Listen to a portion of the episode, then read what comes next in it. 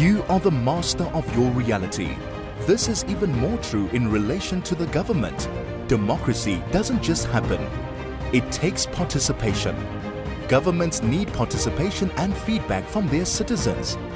Join Rob Hutchinson for Dear Parliament, where you get to understand the issues and engage directly with government. Dear Parliament is every Wednesday at midday, only on 101.9 Chai FM. Well, good afternoon, and welcome to another edition of Dear Parliament, which, of course, is the show in which I attempt to bring the behind the scenes happenings and news going on in Parliament, and I try to bring it closer to you. And no doubt, once again, there's so much going on, uh, so much that it is actually really difficult to, to keep up with, with all these matters. But, however, perhaps the most important and pressing issue for all South Africans is without a doubt energy. And when I say energy, I mean energy in all its forms. From, from what I've noticed, there's definitely a lack of energy on, on a personal level. I certainly do feel exhausted all the time, no doubt, because I've spent all my energy and resources over the past six months just trying to keep afloat of, of everything, of all the happenings, trying to deal with uh, what's going on, on in this country. And sometimes it can possibly be a bit overwhelming, but there's always light at the end of the tunnel. And of course, that light needs to be actually working and be able to operate. And of course, that requires energy in itself. Yeah, there also be seems to be a lack of energy from our political parties and political leaders, a lack of lack of will, or is it energy to to deal with the many problems facing our country right now? And it's not just from our, our ruling party, but there's also a lack of energy from the other political players, individuals, and parties as as such. There certainly seems to be a lack of energy around business. Why aren't businesses taking a stronger stand against certain regulations that are detrimental to, to the economy and most certainly detrimental to the future well being of those businesses? It's time to think long term, guys, not just short term. Spend a little more energy and go go travel a bit further. And I have to say, there's certainly a lack of energy from all of us in South Africa. Is it because we are again too too tired? Are we overworked? Are we overstressed? Are we overburdened? Well, I would say perhaps perhaps we are. But again, we just need to look on the bright side as you know there's there's only one place to go when you approach the bottom and that is up. So let's all look up and do something about whatever we can in in South Africa. One one issue that I definitely have noticed around energy is the fuel price, and I'm sure it's hitting us all hard.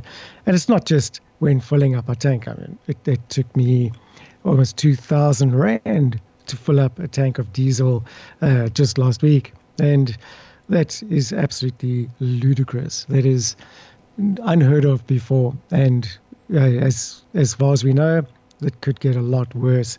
Let's hope it doesn't. We need to find some sort of sustainable solution to this to this problem, as fuel prices, and especially on diesel, affect absolutely everything, from traveling or transporting goods um, right throughout the country. Who, pays at the end of the day? Most definitely us as consumers. Not only are we paying for an increase in fuel prices and our own costs, but we have to now account for increases in our food, in absolutely everything else. And what are the solutions? Well, there aren't many solutions in sight just yet from, from our government, although we have seen a few interesting proposals from the private sector. And of course, then we have to deal with the energy crisis at Eskom. And we've seen, certainly had our fair share of load shedding. I'm personally tired of tired of the load shedding, but and actually also decided to perhaps look at going uh, off the grid onto solar, and then was presented with a new proposal on from from Eskom uh, demanding a tariff on solar and off-grid usage. how ridiculous. This should be complete the other way.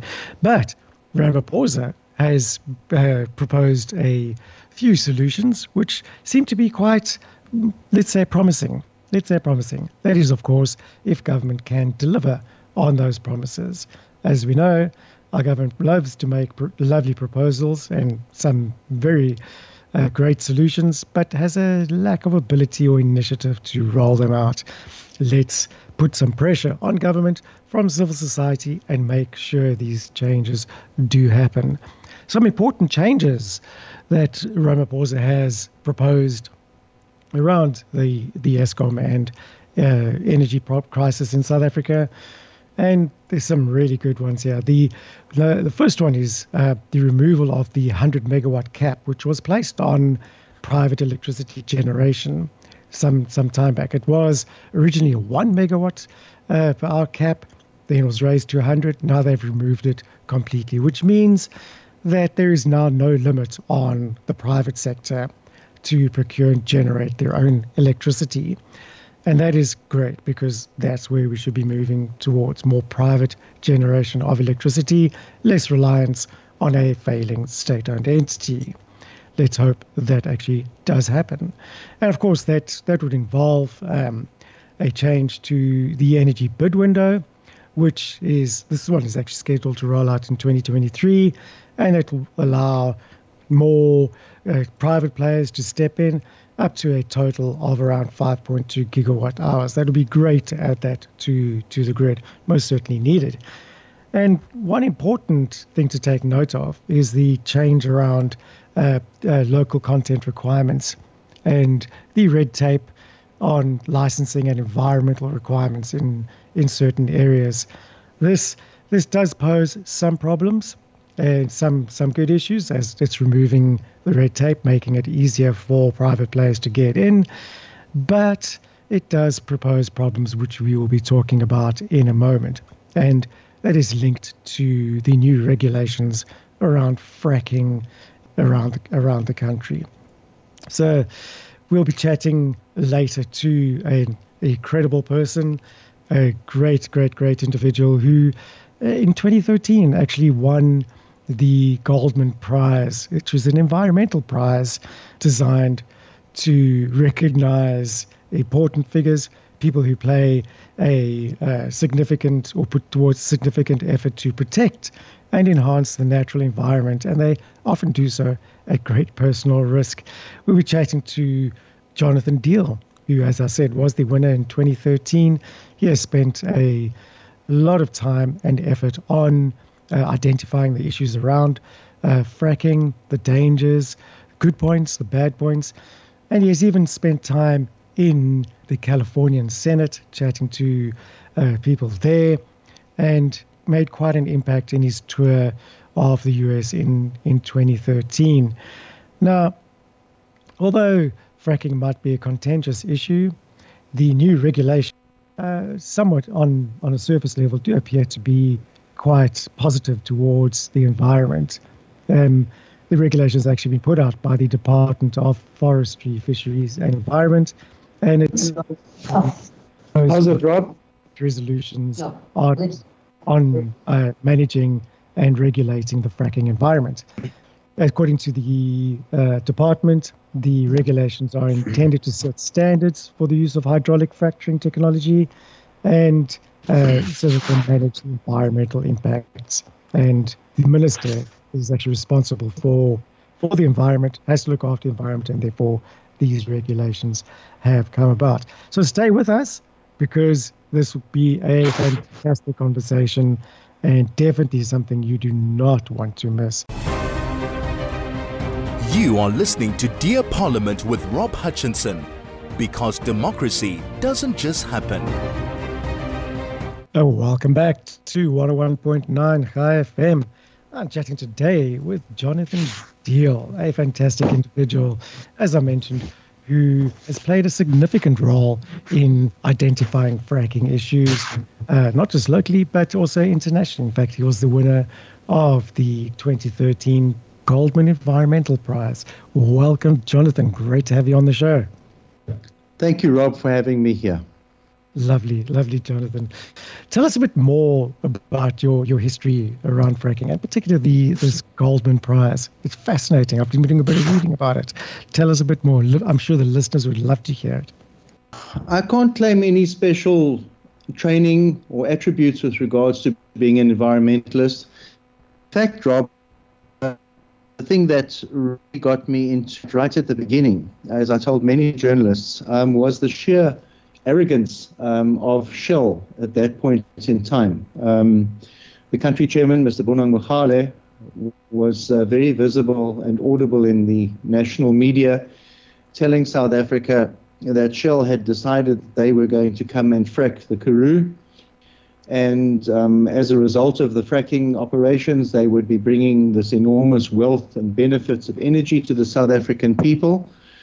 And um, I just thought it was very arrogant because nobody really asked them. They, did, they certainly didn't ask us any, anything about that, and they never consulted the public. And it was put ahead almost as if it was a, a done deal. And at that time, I knew absolutely nothing about shale gas mining. So I went and did some research. And um, the research revealed to me that actually the story that we were hearing in South Africa from Shell was very different to what had happened in other places in the world.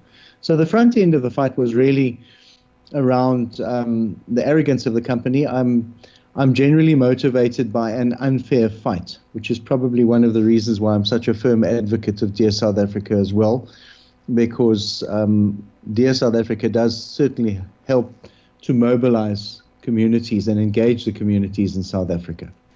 Oh yes, thanks, thanks for that. There, it's absolutely, absolutely exactly what we do. And it's interesting that you say it was uh, a lack of uh, disclosure and a lack of public participation. That seems to be the the modus operandi for government is to keep these keep these uh, events and ideas and proposals under under wraps. But it's thanks to people like like you who do bring them to to the surface.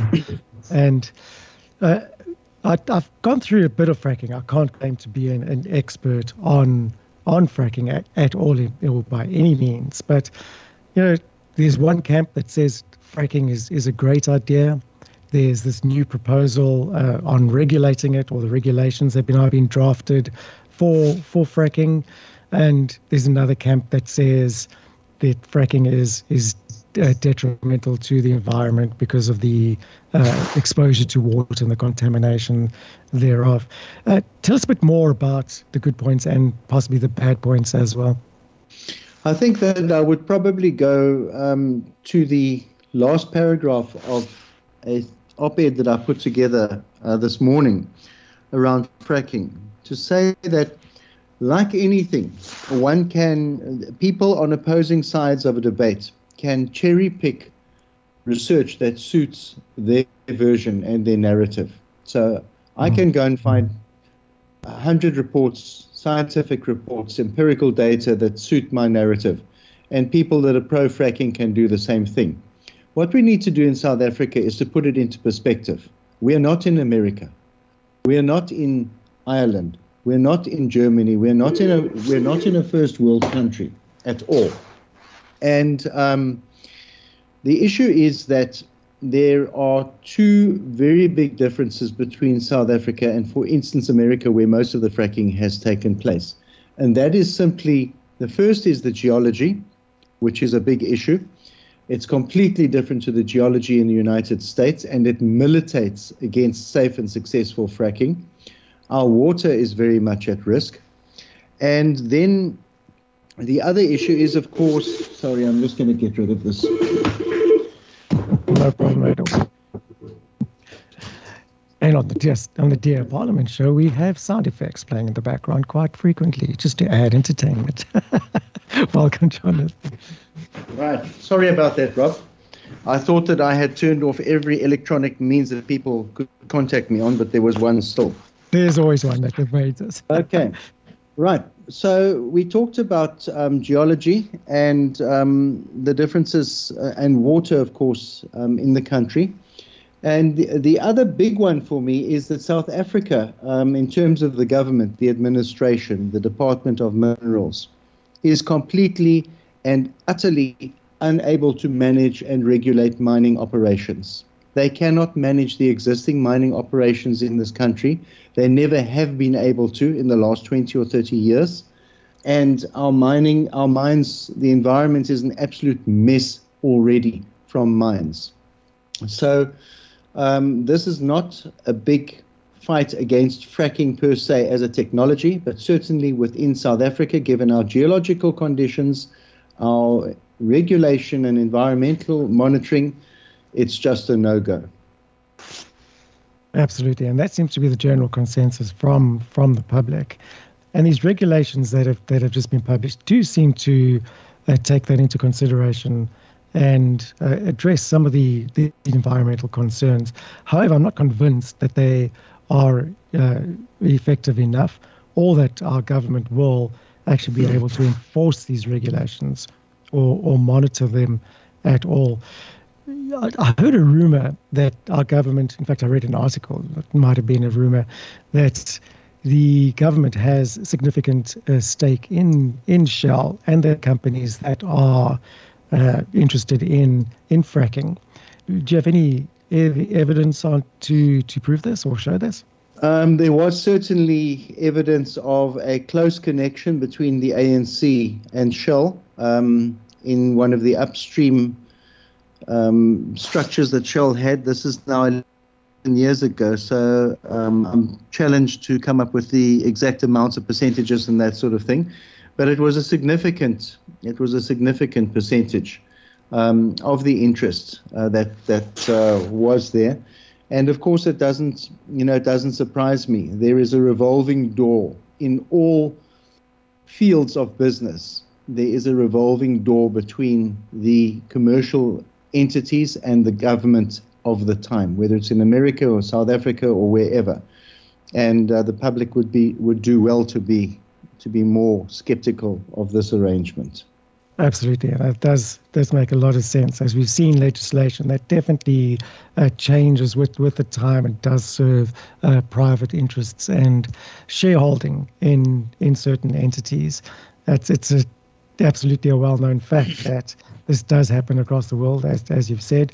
But it's more worrying that government would would take a a such a harsh approach or uh, I want to say unstable approach to to solving energy crisis in in South Africa, and especially in areas like like the Karoo.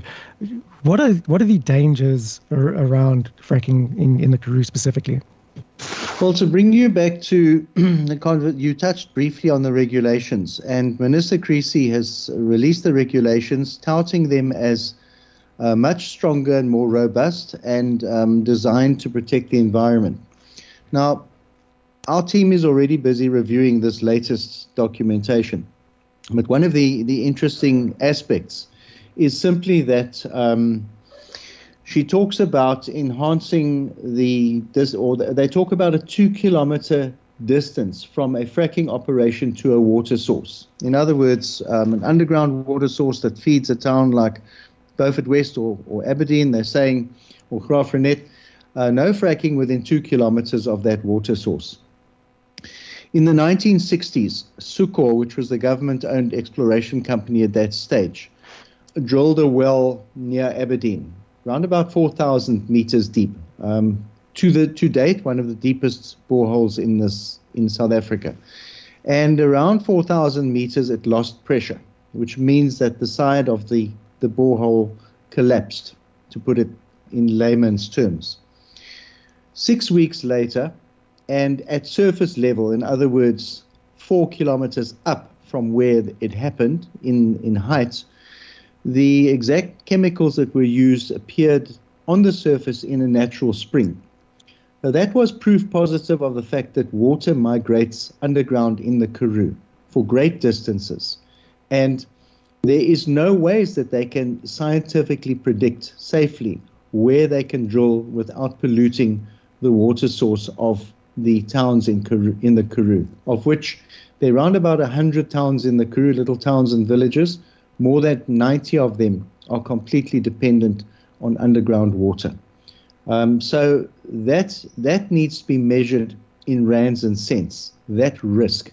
What would it cost the government if they had to truck in water to Graaff-Reinet for the next 20 years because the water supplies were polluted by fracking. So we talk about environmental economics.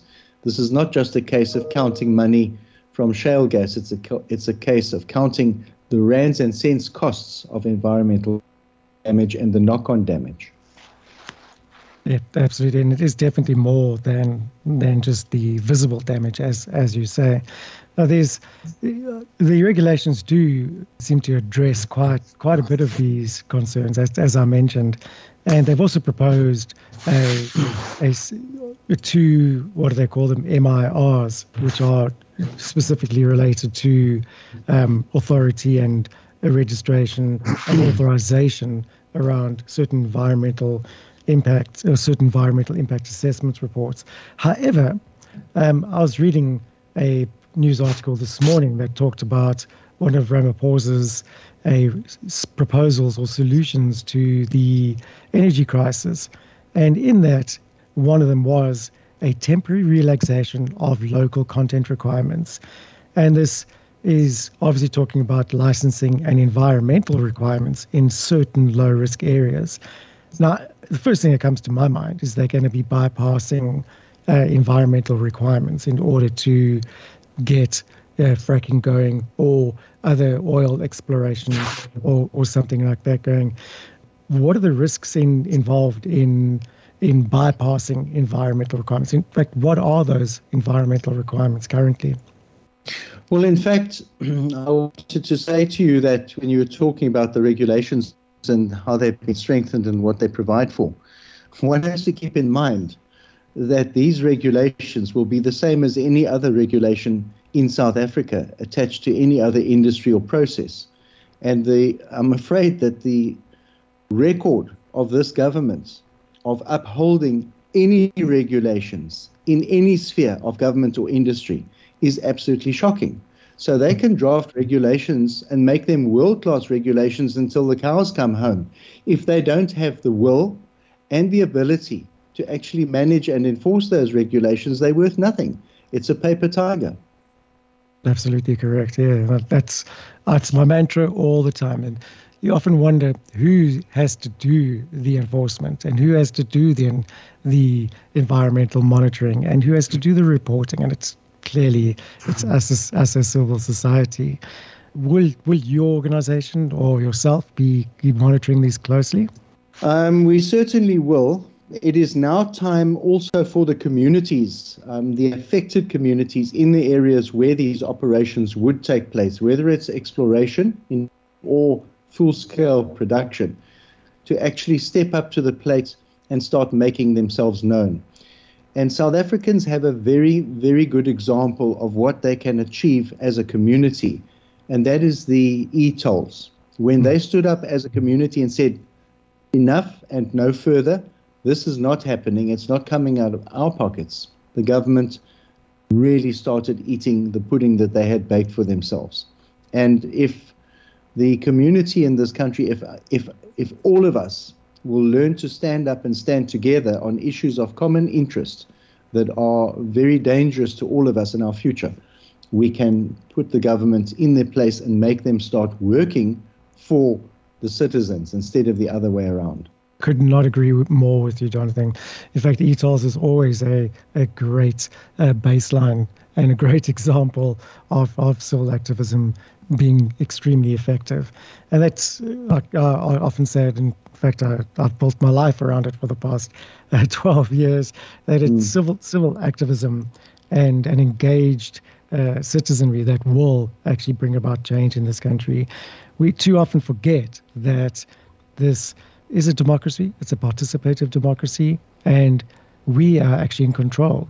We guide our guide our so-called leaders. I, I hesitate to call them leaders, but they are supposed to be public servants, and they act supposed to act in the will of of the public.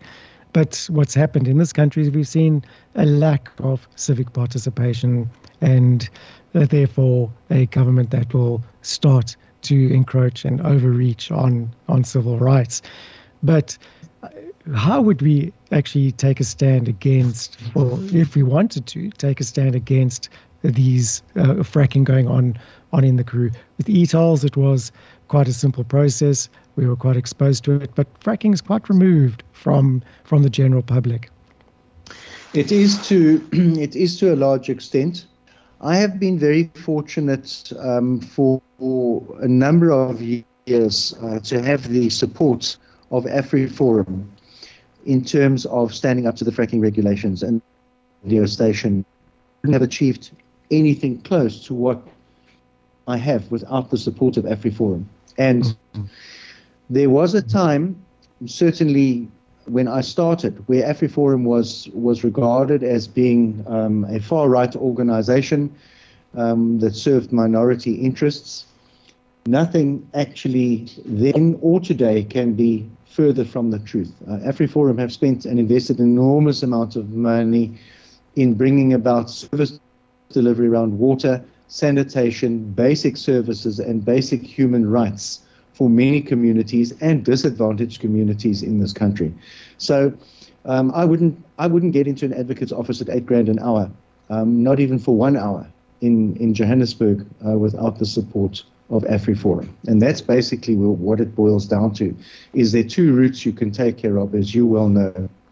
But I'd like to paint it out for the listeners. The one is the legal side, and that's taking the government to court and uh, with AfriForum, we actually had a unanimous verdict uh, of the Supreme Court of Appeal a couple of years ago where the Department of Minerals was told to scrap their regulations and go and do their work properly. So that's the one way to do it. The other way to do it is with civil participation or civil society. And if people will stand up and stand together, and the biggest, of course, that they can do, apart from being informed, and that is the job of the local ambassadors and champions of a course to make sure that the public are informed of what's happening, is to put some money into it. And literally 25 Rand a month. And I'm talking about any type of campaign um, that, that you might be involved in, that Dear South Africa might be involved in, certainly that I've been involved in. If you've got, it's, it's very simple maths. If you've got 100,000 supporters and they're putting 25 Rand a month in, you're looking at an enormous amount of money on a monthly basis. And that pays media, it pays public participation, and it takes us to court. And that is the way to drive these things that the people stand up and say, you know what, for the price of a cappuccino, I'm going to forego one cappuccino a month and actually send 25 Rand a month to Treasure the Karoo or whoever is, is running the campaign. And it's really, really in the hands of civil society. It is not enough to join a Facebook group and click like. I call, you know, those are the keyboard warriors, the environmental, the environmental keyboard warriors, the clicktivists, and you can't discharge your duty to society by clicking once like on the Facebook page. It's not good enough. Well, I, love, I love that term, clicktivists. In fact, I'm going to use that. Absolutely brilliant there. But yes, it is all about getting involved. And if you don't want to get involved physically, then then make a contribution and that'll enable us to get involved on on your behalf and by us i mean any civil society group you are listening to dear parliament with rob hutchinson because democracy doesn't just happen and indeed democracy doesn't just happen as jonathan deal has graciously informed us it does take a bit of work it does take some effort and more effort for some than, than for others. If you don't have that uh, time or ability to do it, don't worry. There are groups that can represent you as as they should. Jonathan, welcome back. It's so far been a fantastic, fantastic discussion. I'd like to I'd like to point out there there are some groups that say fracking is a good thing. Uh, why why would they some groups be be saying this?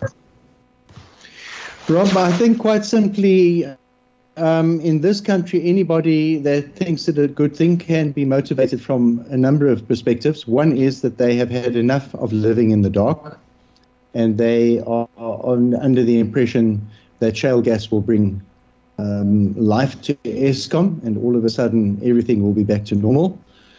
Um, the other option is possibly that they are connected in some way to the industry directly or to a satellite industry that would be supplying um, tools and equipment or chemicals or anything else that the any other consumables that the fracking fracking industry would require.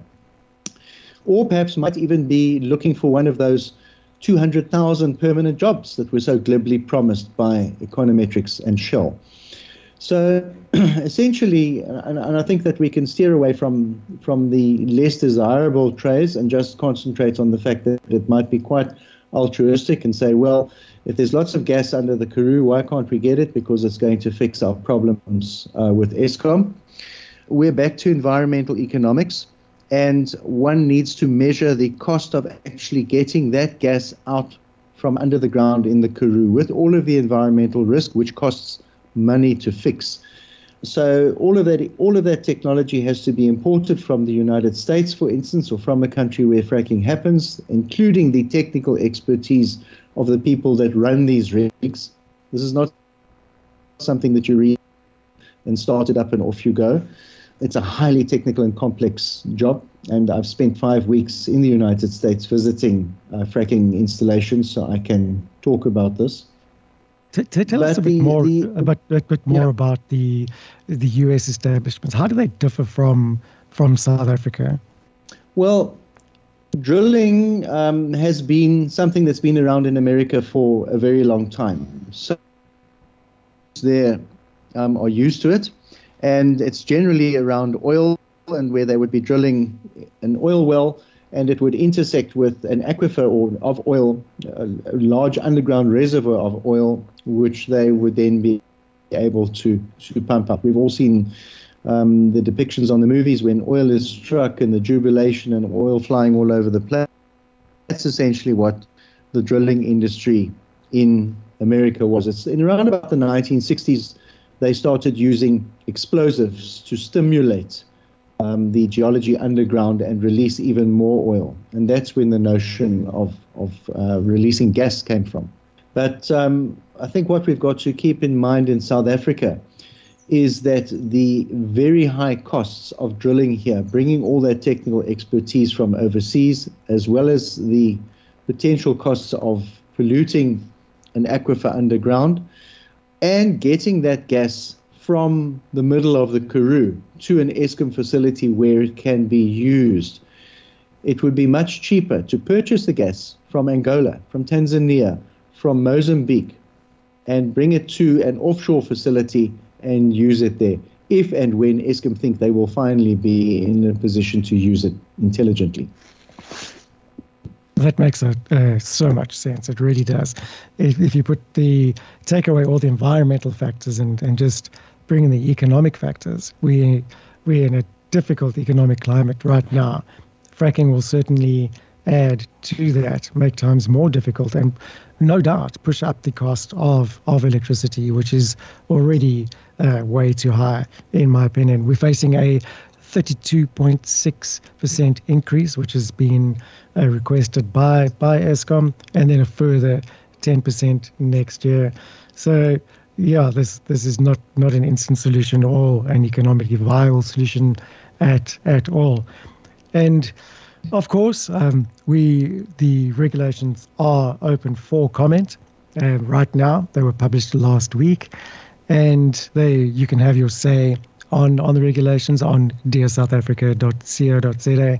But why don't I'm talking to to our listeners here? Send us a send us a message to three four five one nine. Let us know your thoughts on fracking. Is it a viable solution or is it not not to be touched by by by us as South Africans? Let us know. That's three four five one nine. Uh, Jonathan, tell us a bit more about you, what you're currently doing and your future plans. Um, well, I actually have another so campaign. Easy to talk. no, no, I have another campaign that that I'm involved in as well. But the the fracking side of things, um, at best at this time, I can I can monitor it and give advice to various groups, which I've been asked to provide and to do. But I invested in the initial campaign in around about 2010, between 2010 2013. I invested about one and a half million rand of what was supposed to be retirement money for me.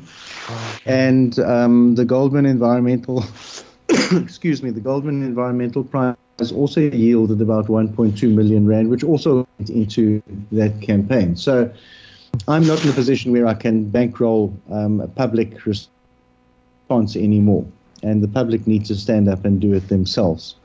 And um, yeah, the other campaign that I'm involved in is completely different, and um, it's around community safety and civil rights around community of safety, and it's an organization called Safe Citizen. But I think that's a conversation for another time. Absolutely, yeah. It's a it's a wonderful organisation, which I'm I'm convinced our listeners would be well uh, well willing to be to listen and be educated on on what what you actually do there. But definitely, we'll uh, love to have you on again, and we'll chat more more about this and do an update on on fracking and see how this bull bull is going. Jonathan Deal, it's been an absolute pleasure chatting to you. Certainly um, exposed quite a few issues around around the bull and the truth around around fracking and, and the dangers. And I hope that our listeners in, enjoyed that as well. And that brings us to, unfortunately, to, to the end of the Dear Parliament show for, for this week. Uh, if you missed it, be sure to catch up uh, with the podcast, which is available on Spotify and on our website at www.chaifm.com. And hope to see you next week for more interesting chats. And remember to stay democratically engaged, active, and responsible. Ciao for now.